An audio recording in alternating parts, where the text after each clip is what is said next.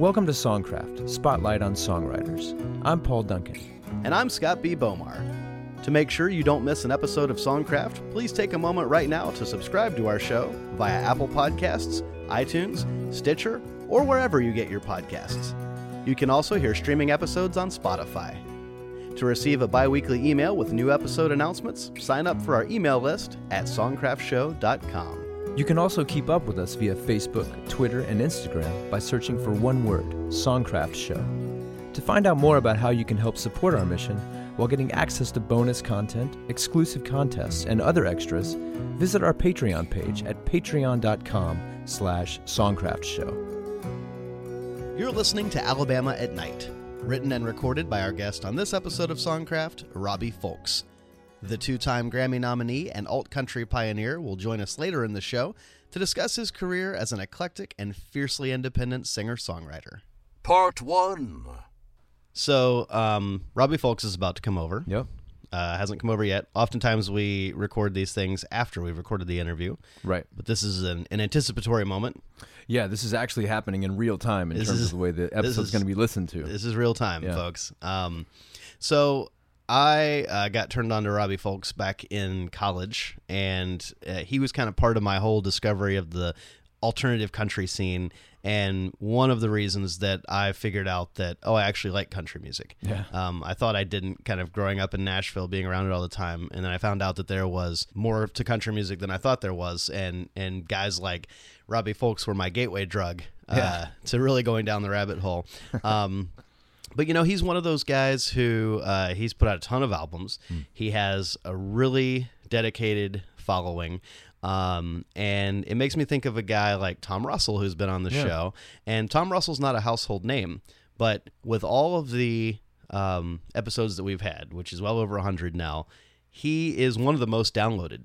Um, Yeah, which is that's true. interesting to me because it's like all of his fans are going to go check that out. Whereas with a Smokey Robinson, you know, some of his fans are going to come check it out. Yeah, I don't think we got all of them. I don't think we got all the No. Smokey Robinson fans, but at it's something to be said yeah. for artists that have that like dedicated fan base where they're really connected to their audience, Yeah. um, even if they're not necessarily household names. Um, which is it's an interesting concept of how that sort of how that works, really. Well, yeah, and what's funny is if you're a fan of one of those artists, then you kind of like take pride in the fact that that artist is kind of under the radar. You know, Right, it's like, right. This is my guy. I'm in the know. Yeah, I, Yeah. I'm I'm the one that goes to like the, the show that nobody knows about, and I've got the record, and I can tell you all about it. Right. And but the flip side of that is when that artist does begin to get popular, Right.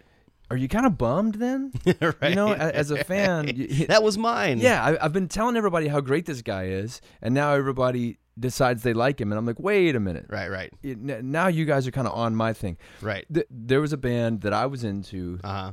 in I think it was like the early 2000s. A little British band. They put out a record of kind of like songs. They all sounded like they had a cold, and it was kind of like you know gray sky type music, and and I loved it. And it was this little band called Coldplay. right. I remember telling my friends, "Man, you got to hear this this British band. Like Right. it's kind of an indie thing." Like whatever, Paul. Yeah. And of course, now it's like ridiculous to think that at one point Coldplay was anybody's under the radar band. Right. Right. But at that moment, it was. Right. And and now I kind of look at it and I'm like, ah, it's not as much fun for me now. Something was taken from you. yeah. Right. In a big, big way by the whole world. and this is the the classic uh, conundrum with music geeks like ourselves because uh, we were talking earlier about the band uh, the Belle Brigade, Yeah. which um, put out or they put out a couple records, but their first self-titled record uh, that came out on Warner Brothers a few years ago was amazing. It Yeah. was like Fleetwood Mac in the modern era. And it's a brother sister group, and that record is probably one of my top records ever. I mean, it's it's just so great and I would constantly gripe about why are people not into this band? Right. This music is so good. Why are people not listening to this? So it's like you can't satisfy people like us because No. if, if the bands we like that are under the radar don't make it, we're like everyone's an idiot. And then as soon as they do make it, we're like, well, well I was into them before anybody else was. Yeah. I mean, there's another band called Dead Sara. It's like a great rock band, incredible lead singer, and you know I've been to see him several times. And it, I feel like every time they come back to LA, they're playing a smaller venue. Right. I'm like, how's this band getting smaller? They should be getting bigger. But then again, if all of a sudden I had to fight through a bunch of goofballs to go see them at Staples Center, I'd be mad at that too. So um, it's We're just malcontents. uh, totally. I don't, I don't think we're going to be happy with anything. Right. Um, but I, I think what, what I get confronted with, i- if I love an artist Right. and I really care about him, shouldn't I want him to do well? right. Shouldn't I want them? To, yeah, and I want people to hear the music, and I want them these to be, you know, great experiences that the public Right. grabs hold of. Shouldn't I Right. want these guys to succeed, or do I want them to just be starving artists? right. So You that you can they can be your little yeah, pet. they're Ubering to their own shows with their guitar in a soft shell case, and then going to work at Guitar Center the next day. Is that what I want for my favorite artists? No, I want them to do well. Um, I just, I just don't want them to do well at my expense. Right. Well, we want to, we want to know. So we want to be the experts on our favorite artists. Well, yeah, So if that. other people start getting into the mix, well, then one of them might become the expert. Uh, Yeah.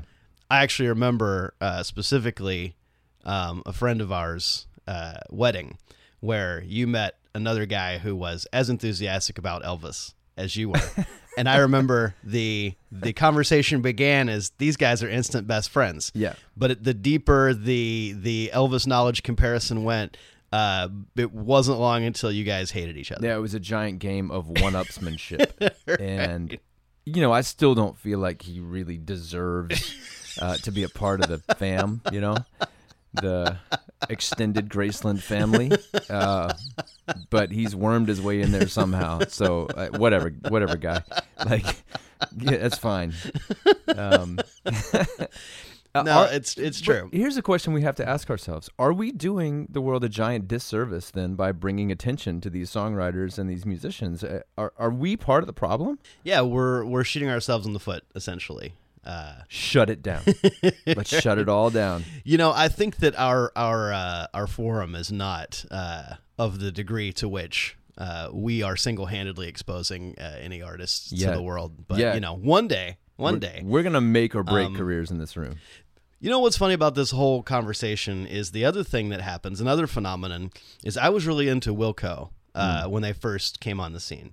And then it became like really cool to like Wilco. And their first few albums, two or three records, like, you know, people liked Wilco, but then it was suddenly it kind of comes in the hipster starter kit, you know, your your Wilco vinyl. Um and, and now I'm at the point where I actually am not very familiar with Wilco's more recent work Yeah. and you know I still love the old records and stuff, but now I have like a little anxiety about it because like I'm Oh. a fan, and then I kind of let my fandom lapse because I couldn't keep up, you Yeah. know, and uh, and so now I feel like I have to footnote if somebody's like, "Hey, you a Wilco fan?" Yeah, kind of. Like, yeah, yeah, I mean the, the early stuff. I'm into the early stuff. Um, does that hipster starter kit come with an order of avocado toast, or do you have to order that your, yourself? that's the that's the uh, regional California uh, starter kit. It just dep- all depends on where you are. well. Um, hopefully, uh, we'll be able to talk to Robbie and preserve his mystique right. while we also bring ears and eyeballs to his work at the same time. It's a delicate balance, but I think we can strike. it. right. I think uh, if anyone can do it, we can pull it off. Let's try. Part 2. Hey, so before we get uh, into the episode, I, I want to play you something, uh, a song by a friend of mine. Uh huh. Here we go. Let me let me let me cue it up. All right. Cause sometimes I see things I don't think exist. But most days I need them, so I just pretend like I don't know. And I hope that none of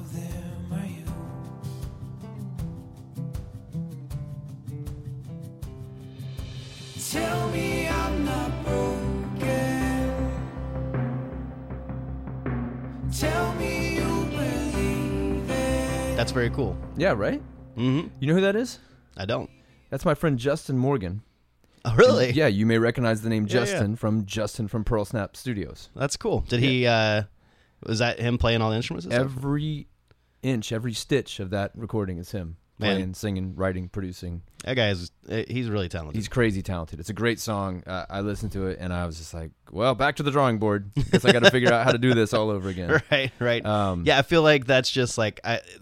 If I was a music supervisor, I would immediately have to put that into my movie. Totally. That, very that song evocative. is called "Tell Me I'm Not Broken" and it is available at all uh, streaming platforms and I think purchasing as well. Wherever people get their music. Yeah, wh- what? However, people get music now. and if you could tell us where that is, please, write in. Yeah.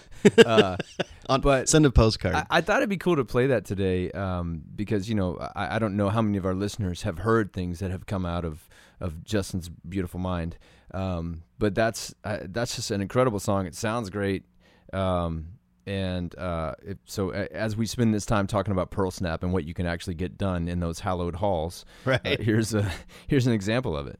Yeah, I think what really impresses me about Justin is like I listen to that and it's got a very particular vibe. Yeah. But then I've heard him do stuff that's just straight up commercial country. Yeah, totally. You know, I've heard him do stuff that's R and B oriented. I've heard him do stuff that's like you know rock. I mean, the guy is is uh, kind of unlimited in what he can do, and that's one of the reasons that you know we work with Pearl Snap here uh, on Songcraft is because you know we're not gonna tout something to our listeners if it's not something that we believe in. Right. And um, you know, Justin's the guy that can help take your work tape, your rough demo, work tape, your your uh, MP3, whatever you Yeah. got. He can take your rough idea, your guitar vocal, and turn it into a um, pro level demo. Yeah. And so, you know, we wanted to do something kind of fun on the show because we know that some of our listeners have uh, used Justin's services. Uh, they've worked with Pearl Snap and, and come up with some great demo stuff.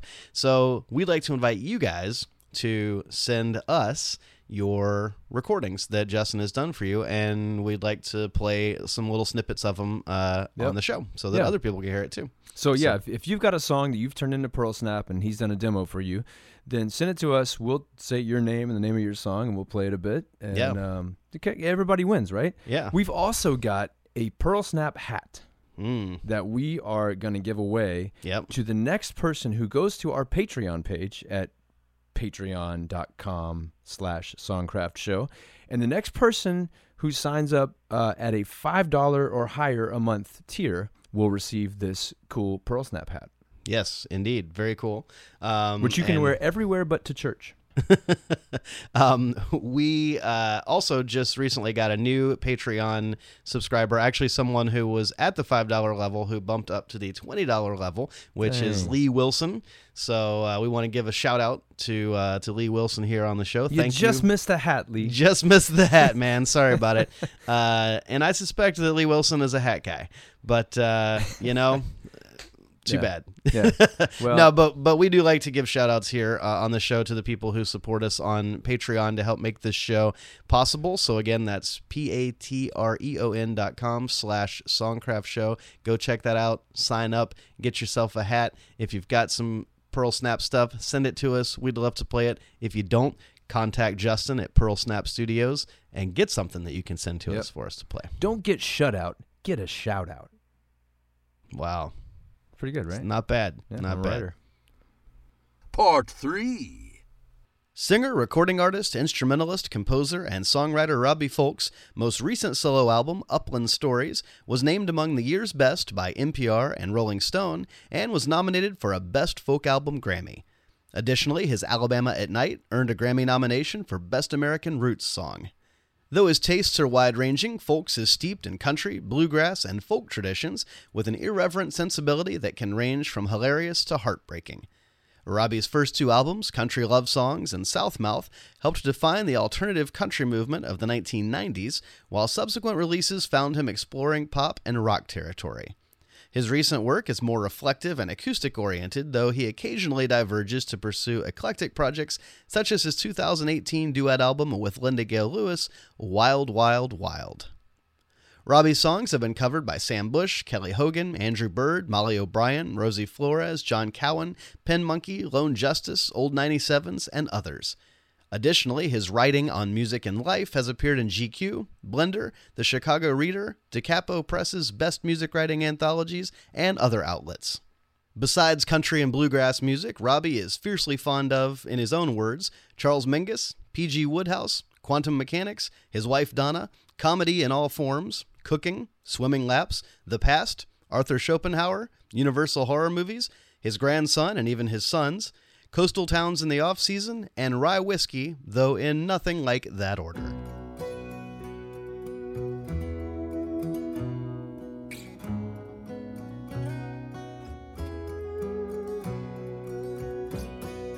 Robbie, welcome to Songcraft. Thank you, sir. Now, as an artist, you are pretty associated with Chicago, but here we are in Los Angeles, Yes. and I understand you're actually out here for a little while. What's uh, change of scenery or? Well, what happened was that uh, my wife and I are empty nesters as of a few months ago, and we talked about, uh, you know, we've been batting around the idea for a while of where would be a great place to, to go for a change of scenery. Chicago has a lot of bad uh, bad points when it comes to weather, for instance. right, for one. uh, yeah, and when it also when it comes to the arts, it's you know there, there's a lot of great art there and a lot of great musicians and actors and so forth, but there's not an industry there uh, really. And so for us, it was a choice between New York, LA, and Nashville, and we kind of batted around and ultimately went with LA. My wife has an agency here. Uh, she's a voiceover actress Oh, cool. and her agency here. She hasn't done a lot of work with it over the years, but she thought, well, maybe we can kind of like uh, plump that up and get that going enough to afford the uh, extra, the added, uh, you know, cost of living that comes with being out here. Right. So, um, so we're currently in an experiment with that to see Nice. if we can afford being here, and we'd we'd love to stay if we can we can work it out. Yeah, my coldest life memory is in Chicago. Uh, yeah, I, I went yes. to college out there in in the suburbs of Northwestern Chicago. or where Uh, Wheaton College Wheaton, Yeah. out where John Belushi's from, and Yeah. uh, a couple other people. at Red Grange as well. Red The- Grange the Galloping from- Ghost. Oh my god, it's getting pretty nerdy already. oh, oh, you ain't seen nothing. yet. yeah. Okay. Um, it, you know, I understand that your family moved around a lot when you were a kid. Um, and I'm not, I don't know if regional musical identity is a thing anymore as, as much as it used to be. But were there things that you picked up from place to place that you that found, you know, kind of became a part of who you were as an artist? Yeah, you know, bluegrass was really a, a common thread to everywhere that I lived. The places I lived were little towns in Pennsylvania, Virginia, and North Carolina. And from when I was a little kid, uh, like my dad loved bluegrass, and, and we heard a lot of it around the house. And by bluegrass, I mean like Country Gentlemen and Le- and Flatt and Scruggs and uh, uh, Doc Watson. And uh, along with some other things, but uh, I remember, like in in uh, in uh, in Lancaster, uh, New York, uh, where I was living, there was a show that came on every Saturday morning, and it was a, a show with a guy dressed up as a sheriff, and it was called "Here Comes the Sheriff" or something. And he'd have on Jim and Jesse and Del McCoury, different guests every week. Del lived in the area, and um, you know, so if it's somebody that lived in the area or somebody's just passing through, every Saturday morning you'd watch the show along with the morning cartoons and see some bluegrass act, and then that carried through, uh, like I said, to those other other places that I lived to. So bluegrass is always a big piece of it and uh, family music was always a big piece of it. Um, uh, I was not a guy that had uh, a lot of friends, or sometimes any friends, maybe. Uh, so not a big uh, social uh, network for me, but. Uh, my family was always like uh, just super. I was the only child till I was 11, and then for a few years into my teens as well, before I sort of uh, you know did a re- rebellious thing and started breaking away from the shared family mentality. Um, you know, we made music together and just were just and made harmony, vocal harmony together. Um, so, and then the third piece was just like records, I guess, like like everybody else, just records that you get into of uh, of the times, and the times were like the Beatles and Bob Dylan and stuff like that.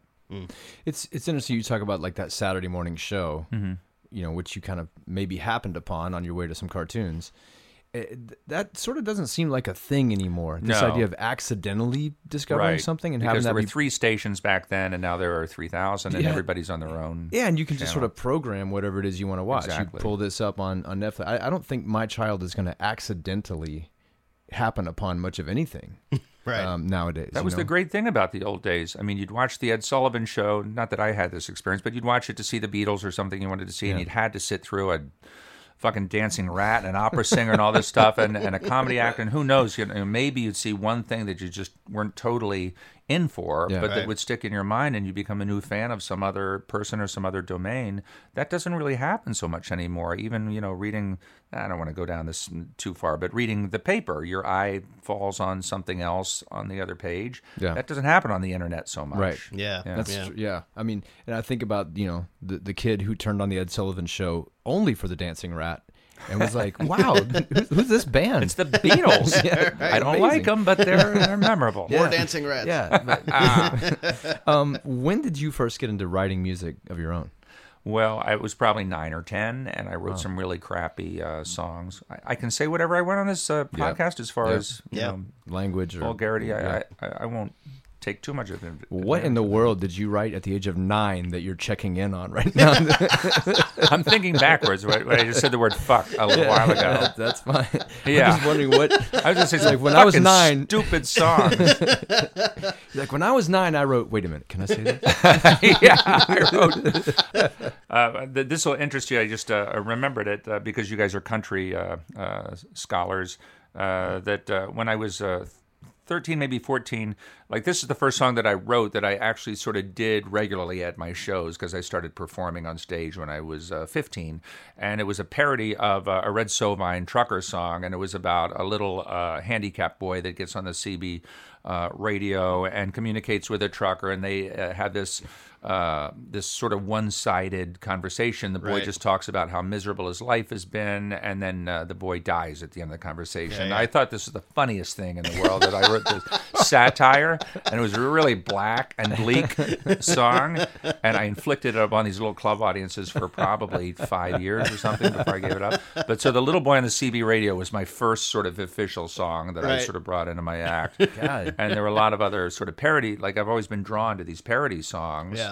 As a young reader of Mad Magazine and, and things like that, and Right. um, a, and a comedy, big comedy fan. Uh, uh, so so that was a part of it, and then uh, the obverse of that is these uh, confessional. Uh, you know, love-lorn, wear your heart on your sleeve songs, and um, so I was coming from that and a way that's embarrassing. It was probably embarrassing even then. You know, I, I don't think I was ever totally confident about. It. Well, I don't know. Anyway, those were in my act as well. Um, well, I understand that you moved up to New York City uh, from North Carolina to go to Columbia University in the um, early 1980s. Kind of got into the folk scene there, and that's not a scene I actually know very much about. What was kind of what, what was kind of going on in the city at that time, and in what ways did that kind of further your understanding of songwriting, kind of shape who you were becoming as a as a creative person? Um, so the scene at the time, we're talking about 1980. And so I'm in college and kind of making sort of regular trips to kind of uh, try to be a, a little parasite on this scene, which revolved around Gerde's Folk City and the Speakeasy, and uh, and the other end slash bitter end and a few other rooms like that. And so uh, kind of a I don't know, not not not the brightest moment in the history of these clubs, I would say, but but not to say that there weren't a lot of good people. So the people were um, Suzanne Vega was a big uh, person on the scene at the time, uh, Eileen Weiss, uh, Lucy Kaplansky, uh, a guy called uh, Peter Murphy, uh, a guy called Jack Hardy, uh, Dave Van Ronk uh, led a lot of the sessions, and uh, you know I could I could go on with another ten names, but but you get the idea. So it had a little of a of a relationship to the era which I romanticized most fervently, which was you know uh, early and mid '60s and, and Bob Dylan and all that stuff. Sure. The folk scare in, in Greenwich Village. um, it had a little bit of a relation to that, uh, and uh, and the Roaches had happened had come out of that scene a year earlier. I was a big fan of those guys, um, but I, I I I don't think I ever really. I mean, I played at those places, but I was never. I was never a, a fixture, never a, and, and it goes back to not having, to being kind of a loner, not having a big social network, not being a joiner, and maybe something about me repels people uh, as well. Uh, I remember being in Folk City, one of, the, one of the first times I was there at the bar and, and just having a drink, and the bartender comes up to me. This is more psychologically revealing than I necessarily want to be. But the bartender came up to me and said, "What's wrong?" I said, "Nothing's wrong." I realized in that moment that I was like sitting in the, the the center, the ground zero of where I wanted to be, and having a drink and looking miserable. And this was kind of my. Uh, my what I projected out into Yeah. the world at the time, and maybe Right. a reason that it didn't work out for me. Wow. you, you know, you, you talk about that New York scene, and then we we know you as a Chicago musician, and it would seem like well you would stay in New York and flourish, and and but somehow you ended up in Chicago. What what took you there? So I got a girl pregnant, and she, uh, her parents lived in Chicago, and we decided to, uh, not a girl, but my girlfriend, a longtime girlfriend, and uh, we decided that, uh, you know, for economic and other reasons, that uh, that that was going to be our base. Yeah. We were going to uh, move out there, and so in 1983, uh, that's what I did, and that's where I've been till you know the other month in in Wow. Chicago. And you've survived every winter from 1983 up to this point. That that may be the most in, insane part of this whole discussion. You survived all those winters. Yeah, it's it's that's physically challenging. I mean, to, to survive as an artist in Chicago for a long time is like a sort of a, achievement. Uh, you know, artist whether you're an, I mean, whether you're an actor or a, but as a country musician, there are definite challenges to uh, making your living uh, anywhere, and that Chicago, being in Chicago, adds to it. Like, why? What's he doing there? Why isn't he Yeah. in Nashville, where all the action is? But the simple answer for me was that I didn't really have the freedom to relocate to Nashville. My family was all over the years just became uh, multiplied and was all centered in Chicago. So ultimately, when I started working in Nashville, I just kind of commuted and, and tried to, uh, you know, do it that way to take the Greyhound or to drive and to spend a week or two there at a time. Yeah. Yeah. Um, well, as someone who who grew up in Nashville, um, and grew up around the music industry, I I pretty much hated country music. Um, Son of. Woody. yes, As we yes, know. indeed, yes.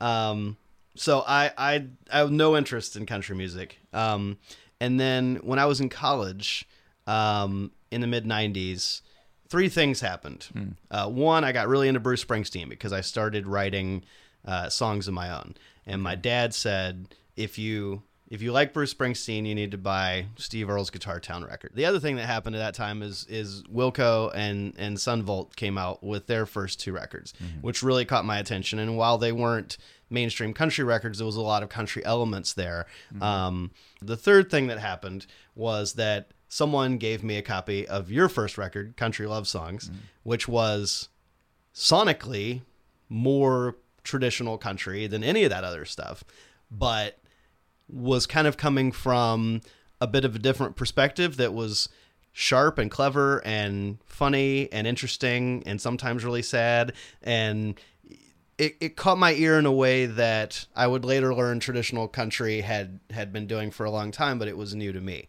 Um, and so it, those factors kind of changed my perceptions a little bit and ultimately set me down a path where I'm today like completely obsessed with Buck Owens and Merle Haggard and have spent way too much money on Bear Family box sets and you are partially to blame for that since you helped turn me on to this music. So for that I, I thank you. Um, You're welcome. that's very nice.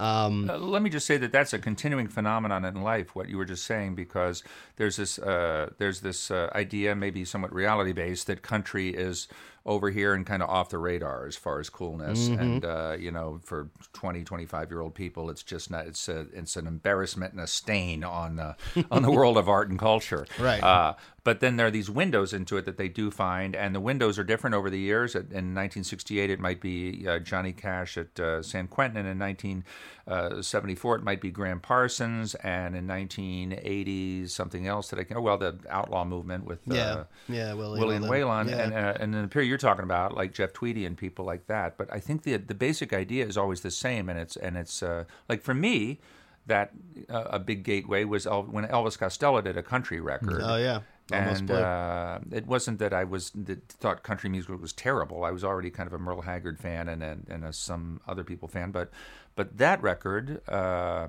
I thought, well, who is this? Gram Parsons, or what? This is Loretta Lynn, or this is Charlie Rich, and like I didn't know probably two thirds of the songs on that Yeah, record when yeah. it came out. So we all need, I guess, those gateways when we're dumb, young Right. and dumb and full of cum, and when we're like you know twenty years old and have all these Right. prejudicial attitudes. Right, right, yeah. Um, I think even looking back at that at that record now, I look at a song like you know Rock Bottom Population One, which I think is you know just such a great um, country song. It it sounds more like it's from 1956 than from 1996, and and it's got.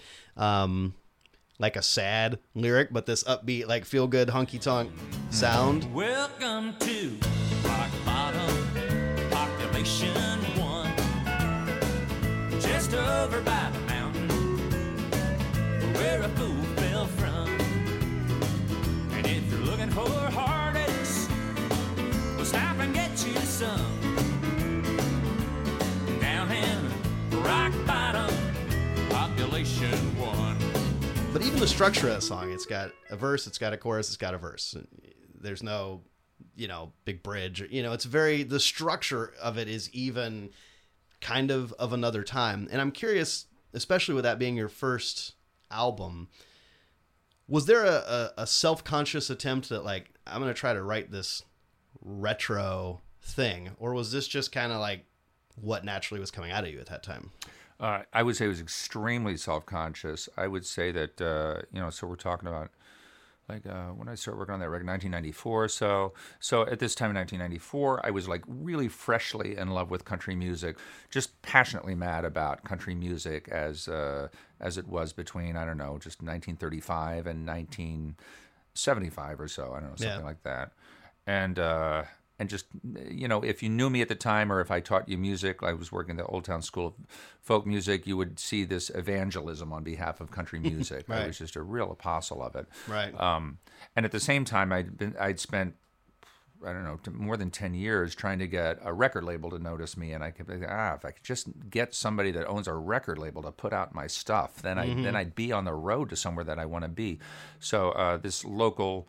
Uh, punk label kind of sprang up, and they they had put out one of my songs on an anthology of theirs, um, and they were called Bloodshot, and it was three people in Chicago, and uh, well, I thought, here's my chance. You know, we're getting along. We like each other. They like my uh, aesthetic, and I like doing the country music from the sort of outsider point of view. Yeah. So I wrote up a proposal. It was like the nerdiest, stupidest thing, but I wrote up this proposal in which I said, country music, as it consists of uh, its in its commercial format nowadays, is dominated by fatuous feel-goodism and a kind of a quasi um, ill-motivated, uh, feministic uh, da da da da da. And uh, what I want to, it was like a manifesto right. and which again was self-conscious because I felt that they would respond to it because Right, that was the kind of people punk they attitude. were. It's a punk label. Yeah. Yeah. Yeah. Yeah. So they did. They bit, and they gave me three thousand dollars to make a record, and, and that's the record that I made. Wow, that's awesome. um, one of my favorites uh, on that record is "The Buck Starts Here," which um, Tom Brumley played Oh, yeah. steel on. Which, I mean, having a an original Buckaroo from the classic lineup come play on your first record, I mean, it had to be pretty pretty amazing. Unbelievable. Yeah. Unbelievable. The buck starts here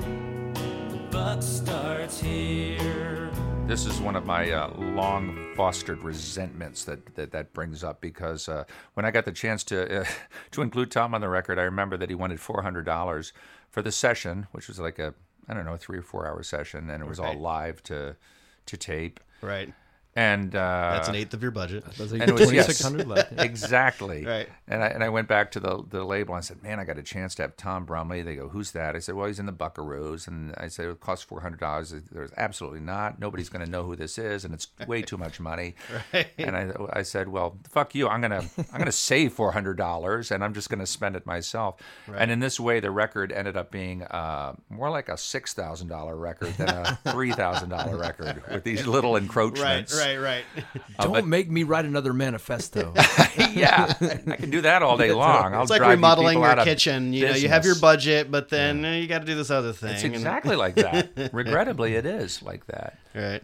Um, but the the experience, uh, that resentment aside, the experience of working with Tom was just uh, was was beautiful. Uh, he came in um, a little bit ill, you know, he like had a cold and, and stuff was coming out of his nose, and he evidently from his attitude he wasn't into playing live to tape. He didn't like that Yeah, idea, yeah. and he didn't know who I was, and he was just kind of like it was a job to him. But then the first song happens, and then the second song happens, and the attitude shifts a little bit, and he's enjoying. And then uh, a few, I don't know, maybe it was the following year, but we had another session with him, and he came in just like full of love and warmth. Like he'd heard the other songs, he'd had a, the opportunity to kind of think about what happened, Yeah. and he was so in my corner from then on and Hmm. and and willing to also to sit and talk about the old days and and so after the sessions we would sit for the better part of an hour in the front room of this studio in Springfield And uh, I would say, you know, so t- tell me something about Don Rich. You know, what was he like on a personal level? And he said, well, I'll tell you one thing about Don was that we'd go out and he'd order a steak, and first he'd turn it white with salt, and then he'd turn it black with pepper, and then he'd eat the steak. Little things like that. Right. I mean, you can't pay to get that kind of information. Another thing Tom told me, we were talking about some of the old songs about uh, about the keys that Buck chose, uh, C sharp, for instance, for uh, uh, "Together Again," uh, famous uh, solo of Tom Brumley's, where he Mm-hmm. Right. kind of uh, really made this innovative lower harmony on Yeah. the on the pedal steel. And one of the things he said in discussing that, he said, uh, "Boy, some of those records I never even took out of the cellophane." I said, Hmm. "Why not?" He said, I, "I was just so it was so fast, and I wasn't happy with my playing, and I knew if I listened to it, it would just like eat at me a little bit. I did not want to hear the results of Wow. that. Wow. So great information Yeah. like that. Yeah. That's amazing. you know, uh, when Scott was bringing up Rock Bottom Population One, he said, you know, it's upbeat but lyrically sad at the same time. Right. Where Barely Human is super bleak and sounds super bleak. the thirst in my body is all I can feel. So slowly the clock turns till night falls at last. If I'm barely human, I can still lift the glass. And I was I was thinking we were, you were talking before about your early sets of having the you know super funny songs and then the ones that are kind of more you know bleeding heart type of stuff. And I thought about you know comedians who we often talk about comedians. They come from a dark place mm-hmm. with you know, with a lot of their comedy, but often don't have the opportunity in the set to get dark. Mm-hmm. As a singer songwriter, you have an opportunity to strike that balance. Is that something that sort of comes naturally, where you you know? You- I've, I've been funny for a while, and now I'm gonna now I'm gonna hit you hard. Well, uh, I think you're inviting me into sort of a what's a can be a platitudinous area for me. Uh, uh, and, uh, but I would say uh, I would say that uh, to me, like music is life, as platitudinous as that might sound. And so, when I'm giving a slice of uh, of my life and a 90 minute performance for somebody, to to present one or two emotions doesn't do it for me. I want to present uh, the joy in life and the tragedy in life and various tones in between, and uh, and the funniness and the not funniness.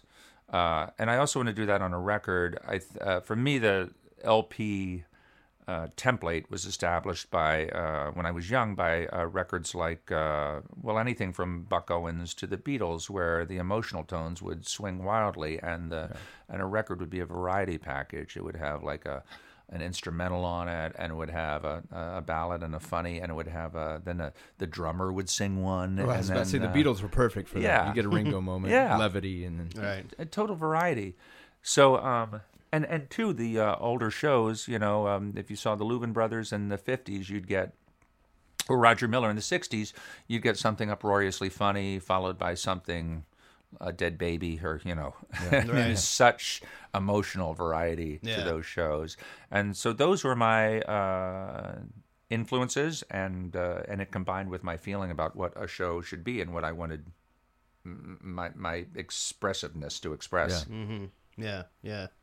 It's interesting just even hearing you talking about your your approach to writing seems to be very intertwined with you know your presentation with your show with with the act like you you clearly are the best mouthpiece for your own songs. I mean, you think about how you're going to present these to your own audience in a way, like you say, it, it's a reflection of your own life.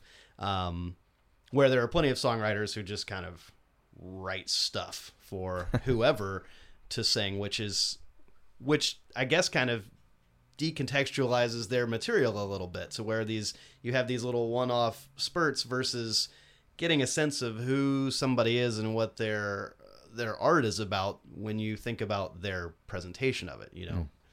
Well, I guess I agree about halfway uh, with what you're saying, but uh, like a song like Rock Bottom Population One, I wrote with somebody else, and we had a lot of commercial music going through our minds as we were writing it. and I don't think we really conceived of it as a very personal song. Mm-hmm. And uh, by the same token, when I during that same time, I guess when I was writing for a company called Songwriters Inc. in uh, in Nashville, you probably know some of those people, Johnny Slate and those people.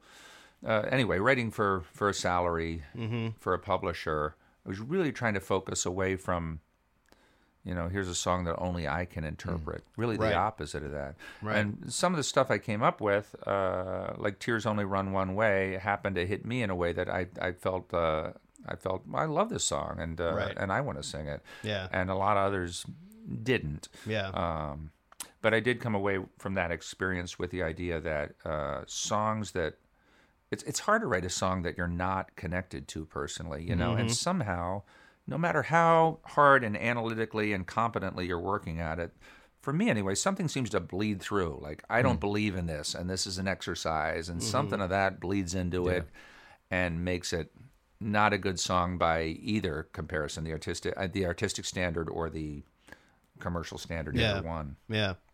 Well, you you famously wrote a, a song Mm-hmm. about your experiences as a Music Row Nashville staff writer. So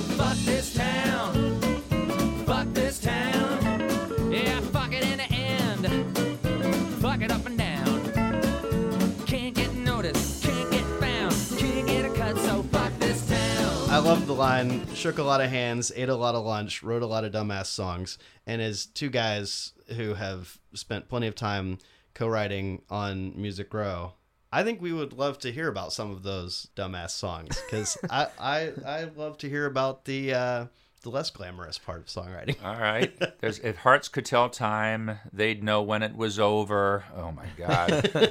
Uh, stones I've thrown, ripples in the water from the stones I've thrown, and uh, the killer wore red. That was another one, and just a bunch of stupid songs like that. And uh, I mean, to be fair, my boss liked some of them, and you know, the demos that were made sounded convincing enough to me, and. Uh, uh, that the pitches went nowhere in particular. Maybe wasn't a total slam against the songs, but uh, you know. Anyway, I wrote a lot of stupid shit for sure. Right. Ate a lot of lunch is amazing. Yeah. too, by the way, I mean it's like, Right. In, just in terms of the way those sessions go, it's like, hey, we got half a verse. You guys want to go get lunch? Totally, what? totally. No. Yeah, let's go get lunch at that place where I can see that other person I wrote with who's going to say, "Man, we ought to write again," and they don't mean it. That's so Go to true. lunch so you can look over my head for an hour. Yeah. so true. Um, Can I tell my Woody Bomar story while we're here at this point of the Heck uh, yeah. Absolutely. I wandered in your dad's office one day. I didn't wander, but Jody Williams. I don't know if you know Jody. Yeah, He's yeah. always had terrible security at that place. Yes, this was the biggest evidence of that. Believe me. He, so his company was called Little Big Town, if I remember right. that's and right. uh, Jody uh, Jody was working to send me to various publishers to try to uh, to try to make inroads. And so I ended up in your dad's office, and uh, and I remember he said uh, like he was nice, but he was not. Uh, you know, he, he was not bending over backwards to make me feel great about my gifts necessarily. does that surprise you, Paul, to hear that my dad wasn't bending over backwards? I love you, Woody. Does he listen to these shows? Oh yeah, everyone. Okay. Well, hello and God bless you if you're listening. But uh, I walked in with this song, which was another mediocre song of the ilk that I just described, and and actually one that I'd written with Dallas, so I shouldn't call it mediocre. There's the Dallas Wayne who co-wrote that other song that you mentioned with me. Right. Rock Bottom. And uh, so I played it. and The song was called "Everybody's Talking," and it was kind of a, a um, what was it? A mashup of Good Year for the Roses" and "Don't Cheat in Our Hometown." And that there's this relationship going on where she's cheating on him constantly, but there's also silence in the home. And the hook line is "Everybody's talking, but you." And uh, at the time I heard this hook and the song through Dallas, I thought, man, I, I really like this idea and, Yeah. and the setup. And I played the whole song for your dad in his office on Right. guitar. Uh, there's a fire burning in our town, and it's spreading at the speed of sound. Bad news travels fast, I guess that's true. And then the back half of the verse, and then the hook. Everybody's talking, everybody's talking, but you. And that's the end of it. right. And your dad immediately goes, No, no, no, no. It should be everybody but you. And I looked at him and I said, "Yeah, I don't know. Uh, I'll stick by my guns on this one. Uh, I, yeah, it's okay, but I want to keep it but you at the end." So your dad was so obviously correct in this. in this, and and I might have known it at the time, but I had this mentality: ah, I got to protect my art. I got to. I, I don't want some yokel changing my shit here, you know. But you like put this emphasis on but you know stupid. And then, uh, just as an epilogue to that, uh, I remember saying uh, to your dad, I said, "Man, I'm 30 years old, and I just, I really want to make it on the scene here. It's like I've been on the scene in Chicago for years, and now that I've got these inroads through Jody, it's just really, um, I really want to be a good worker for somebody, and and I'm super motivated." And your and your dad goes, "What'd you say? You're 30?" He goes, like that. that landed in the opposite way that I meant it to land when I said that. And I imagine your dad was my present age, which, you know, 55, 56 years Right. old at the time, maybe. Right, right. Great songwriting advice right off the top of his head. Right. And uh, Yeah. fuck you, 30 year old. Get out of my office. Well, it, it sounds like first of all, you and I drank from the same well of decision making around that same time in our lives. Because I would have been the same thing. Like, no, you didn't tell me how to yeah. you change my song. What, you kidding me? I'm change my song. Uh, and and I would have also been wrong. And and it's like, uh, again, Woody, you're listening. He's just always been a truth teller. Like Yeah. it's that's like that is the the thing that resonates in him the most. And it's like it's one of those things that, man, it's so objectively refreshing when you think about Nashville. Right. But there are moments when you're in that chair across from it, you're like, no, don't tell me the truth. Just tell everybody else tell the me, truth. yeah. other people, well, not a lot of other people, but David Conrad was kind of of the same ilk. I don't know if you guys have run into David Yeah, over the years yeah. from Almo Irving. He would sit across the desk and be pretty intimidating and say, st- and, and, and he'd say, No, you don't need to change anything, but here's my opinion. You don't need the alternate chorus. He'd make these very granular Right. criticisms, which were, you know, even if you didn't agree with him, you really had to consider them. He knew what he was talking Yeah. about. Yeah. I think your dad was probably the same, cut from the same cloth. He, he, Yeah, he'll tell you, He'll man. tell you. Yeah. He'll tell you what he thinks. That means a which lot. is uh, which is a certain level of integrity that that I just assumed was how Nashville worked because I grew up around that. Like, yeah, people just shoot straight with you and they tell you the truth, and then later figured out, oh no, that's not That's not the, the case. norm. That's uh, that's unusual. Um, so your 1998 album "Let's Kill Saturday Night" has some of that, you know, honky tonk stuff like uh, "Can't Win for Losing You." That's reminiscent of, of your earlier records, but overall, it's it's more produced, it's bigger, it's more kind of rock influenced than your first couple albums.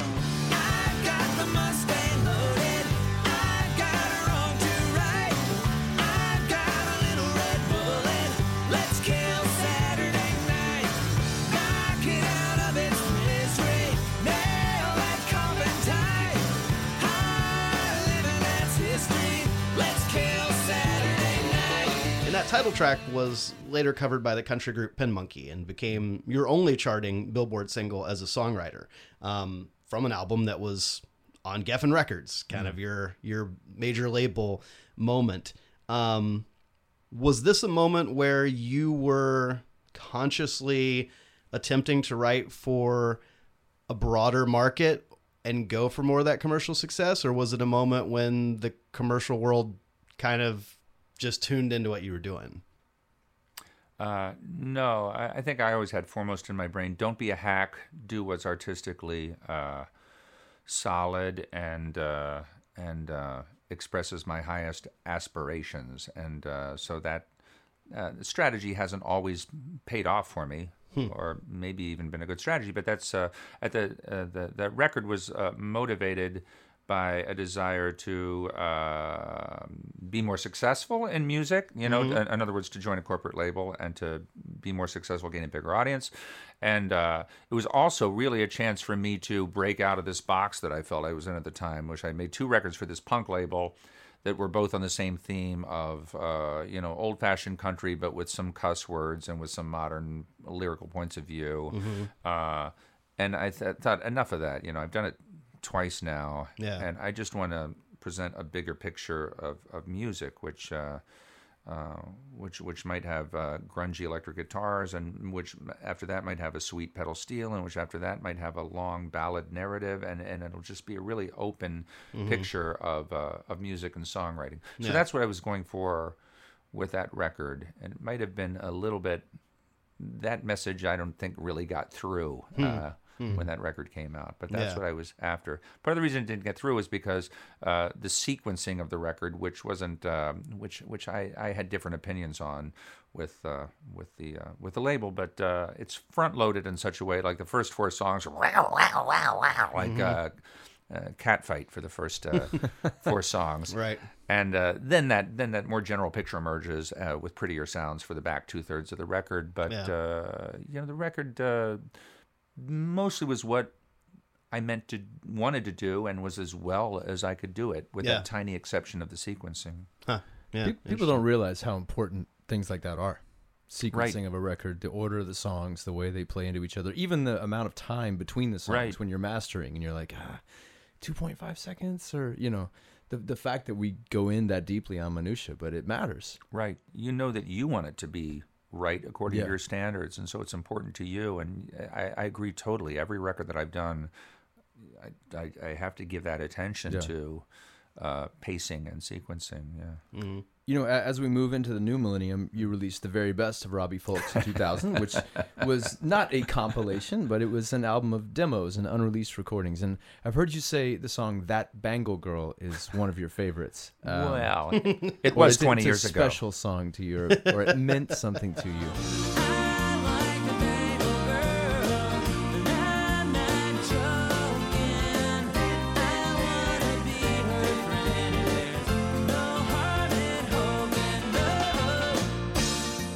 well, you know what I love about songs like that is when you write a song about somebody, about your admiration for somebody, Yeah. they almost always end up hearing the song one way or the other. so, you know, uh, I don't know if that's true like on a presidential level or on a world leader level, like if I wrote a song about that, but definitely with Susanna, uh, that, you know, she heard it in pretty, pretty quick order, you know, from different people, and I got a good reaction sort of back through the grapevine on that. Yeah. Uh, That's a solid celebrity crush, by the way. that is a real, That's. the real deal. I don't think anybody can. that was Prince's celebrity crush. Yeah, I don't think anybody It's can look true. askance at a Susanna Yeah. Hoffs thing. No. What would you look askance at, though, Paul? Uh, well, I, A I- crush on who? I'm not the type of guy that, that would do that, but I will tell you that my Katie Couric crush has gotten me into some hot water.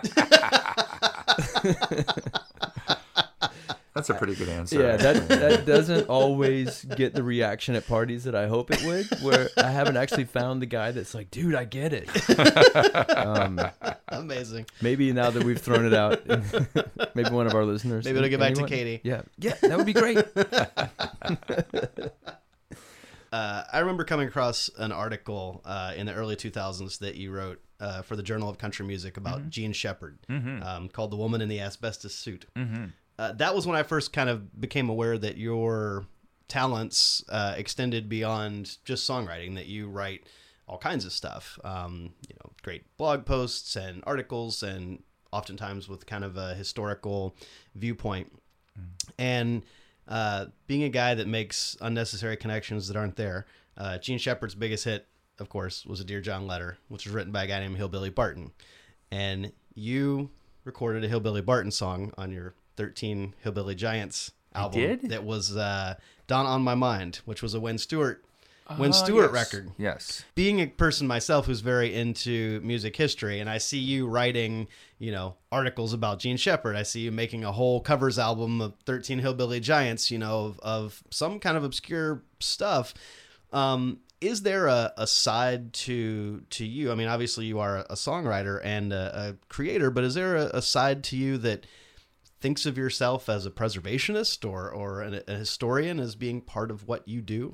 Definitely. You know, when I got the Geffen contract, one of the main things that I wanted to do and really focused on uh, was it like was a six record deal, and one of the six records, or maybe I added it as a seventh, I can't remember, was uh, was uh, I said I wanted to produce a record that I would write, and it would be uh, various singers such as Porter Wagoner and uh, and I don't know who else, but there were like there was like a list, and Jimmy Dickens. I had a list in my mind, and uh, it would be uh, them in a sort of modern production singing my anyway. I would it, uh, a labor of love to kind of um, present in a new and maybe a little more modern context. Some of these old singers whose uh, vocal uh, uh, apparatus was still really strong, uh, and uh, and whom I admired so greatly, but wanted Yeah. to kind of get Yeah. to work with and mold slightly or Yeah, something. So it ended up being called the Old Folks album. We ended up looking at studios with, with George Massenberg and kind of like uh, laying out the, the groundwork for it, but it, it never did happen. But that's the that's the most concrete example I could think of to come back at you with. But it's to say yes, uh, I've always loved the the historicity of music and always just uh, happy to go crawling around the ruins of the past and uh, to find great things Yeah. that are that are hidden away. It's a great treasure hunt that never ends. Yeah. Uh, In 2005, you came back to original country material with the Georgia Hard album, and there's there's a word that Scott has taught me, countrypolitan, that it had kind of a countrypolitan feel, and I, I like that. Um, it's got some fantastic songs like "Where There's a Road." Wide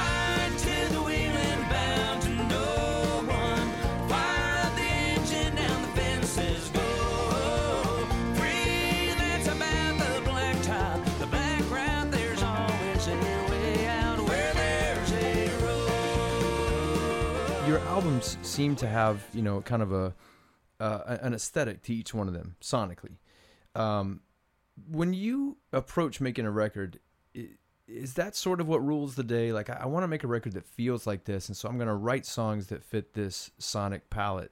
Or is it more that you you're making the record and you feel it happening, and then you pull material that you've already got that you know is going to fit the vibe? Or you know, Yeah, so the answer is both. You know, I've done it both ways. Yeah. Uh, I did a record called Southmouth. It was just like some of the best songs that I thought I had on hand that would cohere together. And with the record you just mentioned, I did have the idea in advance that uh, I love this '70s country music, and it was it's. Uh, I don't know if it's true or not, but at the time I thought this is some less appreciated. Like the hipsters appreciate like Webb Pierce and Buck Owens and things like that, but maybe not so much uh, Don Williams or Ronnie Milsap or people like that that were a generation later, and that the sound was a little bit more mellow and suburbanized or something like that. So I thought I want to I want to tackle that. That was a, like a specific conceptual Yeah. kind of thought about that record. We we, we sort of like to categorize country music by what people were wearing in the era. Like, There's That's satin way. baseball jacket country era where you Yeah, got like the early 80s. Alabamas, Yeah. and then you got Kenny Rogers with the white blazer country. Wow. Nudie suit country. Yeah, there's certainly nudie Yeah. suit country. Then Are there's these just- different eras? Kenny Rogers and uh, and Alabama? Well, they're not Kinda as much different overlapping. eras. You kind of overlapping there. You're cer- you certainly got you know They're almost audiences. genres. Yeah, I yeah. see. Yeah. And then you got guys that just wear whatever they happen to be wearing that day onto the stage. Conway Twitty, Certainly, yeah. tracksuit again. I, w- I mean, we, A little bit unzipped for the ladies, though. we saw Merle Haggard at Buck's Crystal Palace. Right. And Merle had a fishing hat on with like Yeah. lures yeah, hanging from it. I mean, he might have just been fishing. yeah, I don't think that was like a choice. Like for the show tonight, where's my fishing hat? love that. It's amazing, right? That's that's only country almost, isn't it? Right. Like Totally. I they mean, show right. up with those freaking golf pro ball caps and stuff. I've seen the Who a couple times in the last decade, and I feel like Pete Townshend now just wears whatever he has on. That's Like, beautiful. Just It took a while for him to get there, but now he's Yeah, there. totally. He's like, these pants are comfortable. This shirt almost covers my stomach. Is he fat, by the way? No, but just the the, the He's got windmill. that paunchy the kind windmill of, you know, when the exposes- windmill, when yeah, the windmill uh, goes. The formerly skinny guy punch. yeah, fat skinny guy. Um, so I remember in the late '90s going to to see you play in Nashville at a club that I I can't remember the name of. At that show, I remember you played an ABBA song, and I think it was Dancing Queen, maybe. Mhm, Sure. Um, and I remember being like, "That's weird." But then by the end of the song, which is a song I obviously knew, but not a song I necessarily thought about. And I remember by the time you got done playing that song, I'm like, "That's a good song." but it sort of had been presented to me in a way, production wise, that I hadn't really ever thought about it as a song. I just thought about it as a record. Um, and you're doing that, and I know you did an entire album of Michael Jackson covers, and there are several examples of you taking songs that are like ubiquitous, huge, popular pop songs, and kind of presenting them in a new way. And you spoke about with country music, kind of presenting in a new way, but as a songwriter, what is what is that about for you? Taking these songs that are very well known and kind of casting them in a in a different light. Well, yeah, I've done it uh, several times. I, I recorded a Beyonce song called uh, "Irreplaceable," and I recorded a Cher song called "Believe," and uh, I recorded that Michael Jackson thing. I did Dancing Queen. So this has come up repeatedly with me, and it came up. And at some point, I thought "Eh, I've done enough of this. It's start, starting to seem like a a shtick. But I think a couple things behind it. One is that I, I have so little awareness of popular music that uh, well, I should say when I when that Cher song "Believe" crossed my path, I thought, oh, this is this is delightful. Like this is something really popular that I also understand and relate to. It's a good melody, and I like the song. That happened with the Beyonce song too, which my son played for me. I thought, wow, I like something that's happening that's now and popular and uh Yeah. and uh that makes me feel like I, i'm not uh, a stranger in my own land in a way Right. i can relate to this stuff and a second feature of it is that uh, I love arranging stuff, and so the chance to sort of disassemble something and come back at it fresh, like how can I put this in my voice? What happens if a banjo comes in? What happens if we do this and this and this? Uh, that for me is uh, it's a pleasure that's akin to composition, but it's hmm. better because when you're hmm. composing something, it's you see your own words. You're like, I don't know, is this bullshit or is this just Yeah. a side of me that I don't want to put out there? Mm-hmm. But with somebody else's song that you're already convinced is good, that ego stuff doesn't come Yeah. into play at all. And Yeah. the final piece of it is that audiences relate to it. So I get strong feedback when I do that, and that encourages me to do more of it. Yeah. I think what's interesting about that is I think artists like yourself who have a very dedicated fan base, but what I would also call like a selective fan base in terms of their taste. I mean, there's a certain pride in following an independent artist that isn't somebody that is Mm-hmm. at a Beyonce level, you know, where it's it kind of belongs to you. We were talking about this earlier, like you know, this artist says something about me, and it, yeah, Yeah. it belongs to me, and and I think there is something actually ab- about those of us who are kind of music nerds where there's a tendency to want to dismiss something just because it's popular. Exactly. You know, of like, oh no, that can't be good because the masses like it.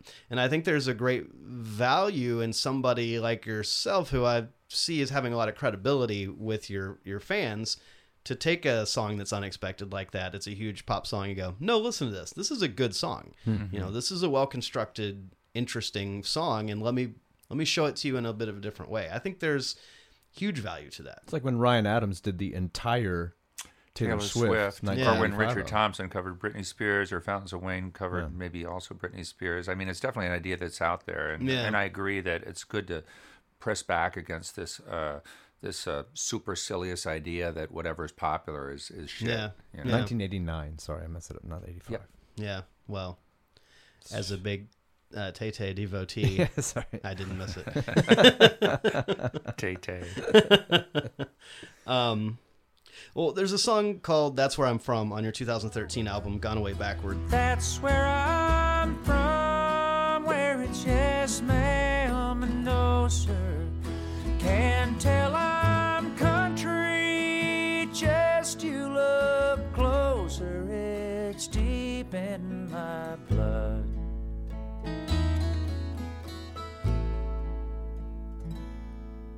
It seems to me that as your music has kind of come back to more of those acoustic, folk-oriented kind of roots, there's almost more of a of a tender edge to it in a way, and and maybe some of you know, generally speaking, the the lyrics don't tend to be as biting and as caustic as as maybe they were, um, you know, earlier on. I don't know if I'm right about that, but it's kind of my perception. What what do you make of that? Uh, yeah, I'm uh, I'm not working that the comedy pedal as hard as I used to, or the, the whatever you call it, song parody or satirical song, uh, that category. Uh, I mean, again, I feel like I've, I've kind of done enough of it, and I've also noticed that if it's it's a it's a barrier for some people uh, to get over. If you do a record that has 13 songs on it, and two of them are uh, either jokey or you know lighthearted or satirical, then all of a sudden you're it's it's like attending one communist party meeting you know in the in the 40s uh, well he's a communist right it's like you know oh he's a funny songwriter you know Yeah. Well, what about the other 11 songs on the fucking record you know right. so it it definitely taints it for for some people or, Yeah. or presents a barrier and um and since I've done it a lot, I feel happy to say, well, let's let's back off from that a little bit, and let's Mm-hmm. just.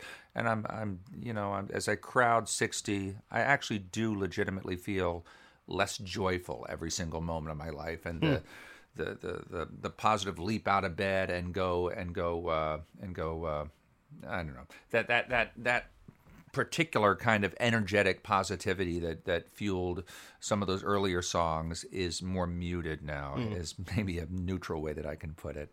is there a sense at this stage in your life where perhaps you don't need the the cynicism or even the humor as much as maybe you once did to kind of address things. Are you able to to to handle it in a different way? Is there any correlation there you think?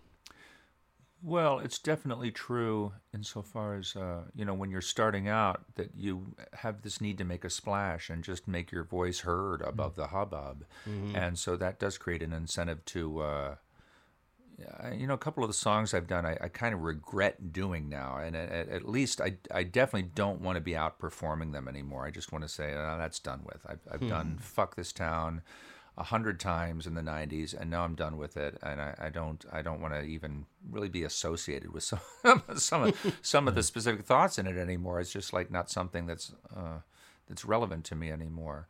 Uh, so, uh, so yeah, the, the the incentives are different when you're first starting out, and at this point uh, uh, I'm out there. I've got a trail of baggage and a catalog, and and so it's a different, it's a different. I don't know, maybe a more modest set of incentives or something now, but uh, I don't know what my incentives are anymore. You know, it's it's to do something that I, that haven't done before exactly. It's still that, uh, but it's also to reflect um, to be conscious of who I am. You know, if I'm in a performance uh, that I, see people in performance sometimes that are my age that seem to be trying to project a 30 year old version of themselves, and I, don't want to do that. Uh, it feels awkward to me to be an audience member watching that, and I don't Yeah. want to do that. This, this is all really interesting, like narrative arc. If we were making the Robbie Fulks movie, you know, they would, you know, give you the Bohemian Rhapsody treatment. Um, and then I think Where's uh, the capitalization for this project coming from anyway? uh, it'll be a crowdfunded right I think you're gonna have to go in pocket like you did for the steel guitar player. Yes. You know, uh, maybe the Tom tom Brumley brumley Fund, estate would like Yes. to uh, invest Tom Brumley proudly presents. but a climactic scene in this film would be the Grammys uh, and your nomination in 2016 for uh, the album Upland Stories, and then the song Alabama at Night. And I knelt down to let it in me. Sure, it would come if I gave it time. And I phoned amongst a hundred words, but words don't do it right. Alabama at night, Alabama at night. love to get some some background on that project and that song, and then also what that kind of recognition felt like in that Oh, moment. it felt great. You know, it felt great to have a little bit of recognition, and I didn't win either either nomination, but just to be there at the awards and to to get the nomination to get the nomination felt great. You know, uh, uh, and, and and and I'm just like anybody else. You know, I have neighbors, and the neighbors say, "What do you do?" And I say, "I'm a country singer." Oh, really? You know, what have, have I heard your music? no, you haven't heard my music. so, you know, that's an embarrassing end to a conversation, right? But but if you can work Grammy nominations into that conversation, yeah, I've uh, you know I've played on the well, I do the Grand Ole Opry from time to time. I've gotten these two nominated. Not that I would ever say that to a stranger, but uh, you get my point. It's i just would like i would say that to a stranger for somebody. Yeah, sometimes I do say it to it. There was a car rental guy at, a, at Enterprise the other day that that uh, looked me up online and he saw Grammy. And he just related to me completely differently, Right. which was unfortunate. I didn't want to be in that position and talk about it. but you got an upgrade. I got an upgrade. I, I actually kept the car. I never returned it.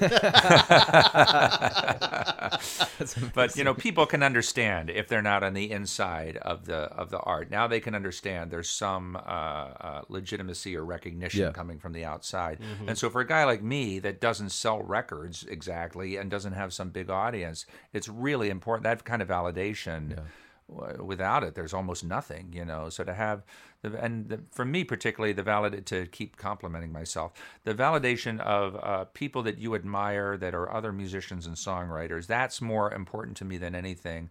Uh, the, that uh, that a guy like Sam Bush I admired from the time I was probably 11 a whole lot. The mandolin player. Um, and singer and the leader of Newgrass Revival was one of my all-time heroes.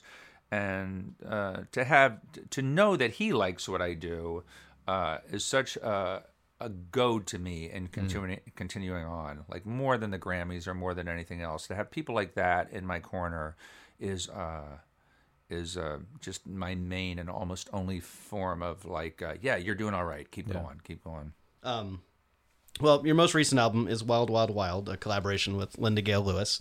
Um, and you wrote most of the songs, including Round Too Long, which sounds like she wrote it herself.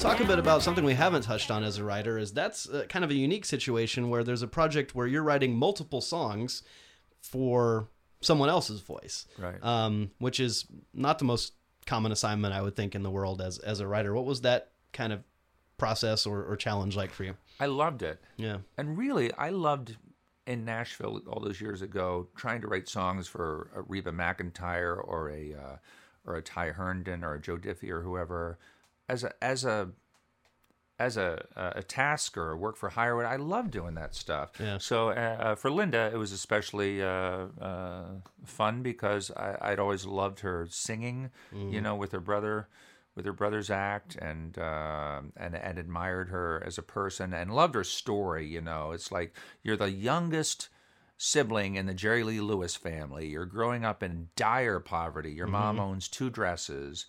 And you live in a sharecropper shack. Your dad's a sharecropper, and uh, and all of a sudden your brother becomes a worldwide celebrity, and you're circum- and now you're rich, and your brother's like uh, uh, making sure to uplift the whole family, buy the whole family Cadillacs and a house and indoor plumbing. Suddenly your whole situation Yeah.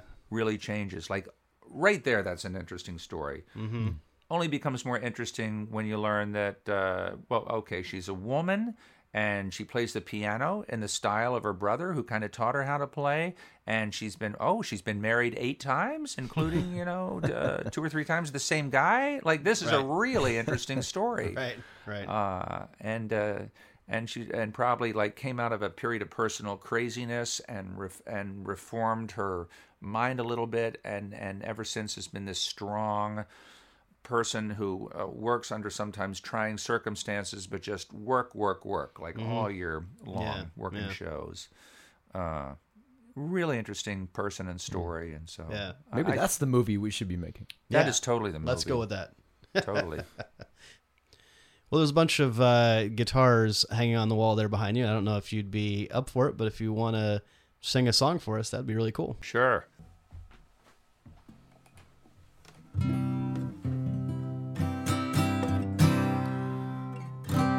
Swinging doors in Whiskey River. The first words I learned to say. Willie Merlin, all those outlaws, was all that Daddy'd ever play. These beer joints where I'm working, I started working at 16. I look a little ragged, must be those 30 years between. My first single hit the big time. Yeah, for a while there I was hot. I can't recall the early 90s. These last 10 I'd rather not. There are mornings when I wonder what I can show for all my time. Yeah, but I sure can sing with feeling. Whiskey River, take my mind. This honky tonkin' way of living, I've been living way too long. Excuse me if I'm late for heaven. I just lived a country song.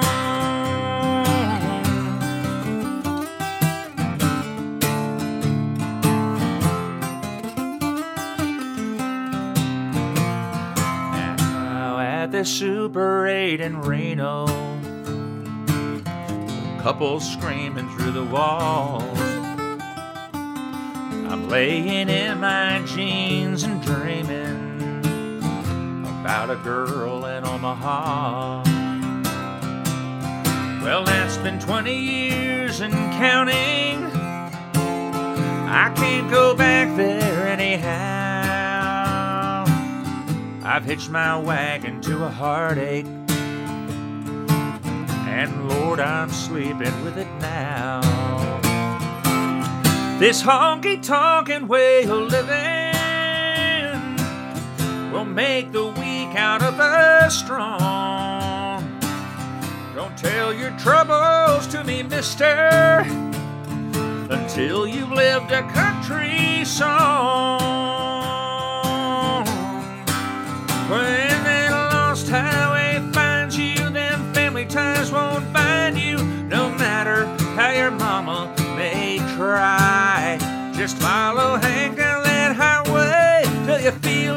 Say, I'm so lonesome I could cry.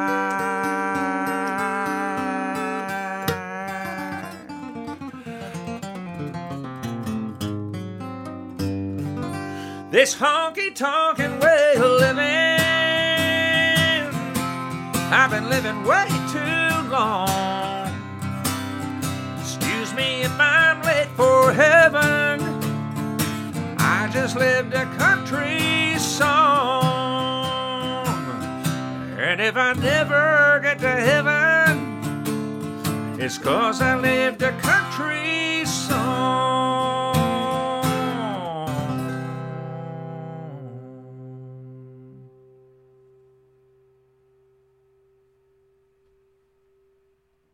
Well, Robbie, thank you so much for, for coming by today and spending some time with us. This is Oh, been it was an a honor. fun. The people that have been on your podcast are, uh, that's all I can say. It's an honor. Thank yeah. you.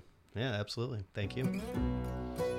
Thanks for listening. We'd love to stay connected with you, so please take a moment now to subscribe to Songcraft in your podcast app of choice and sign up for our email list at songcraftshow.com. As a reminder, you can find us on Facebook, Twitter, and Instagram by searching for Songcraft Show, all one word.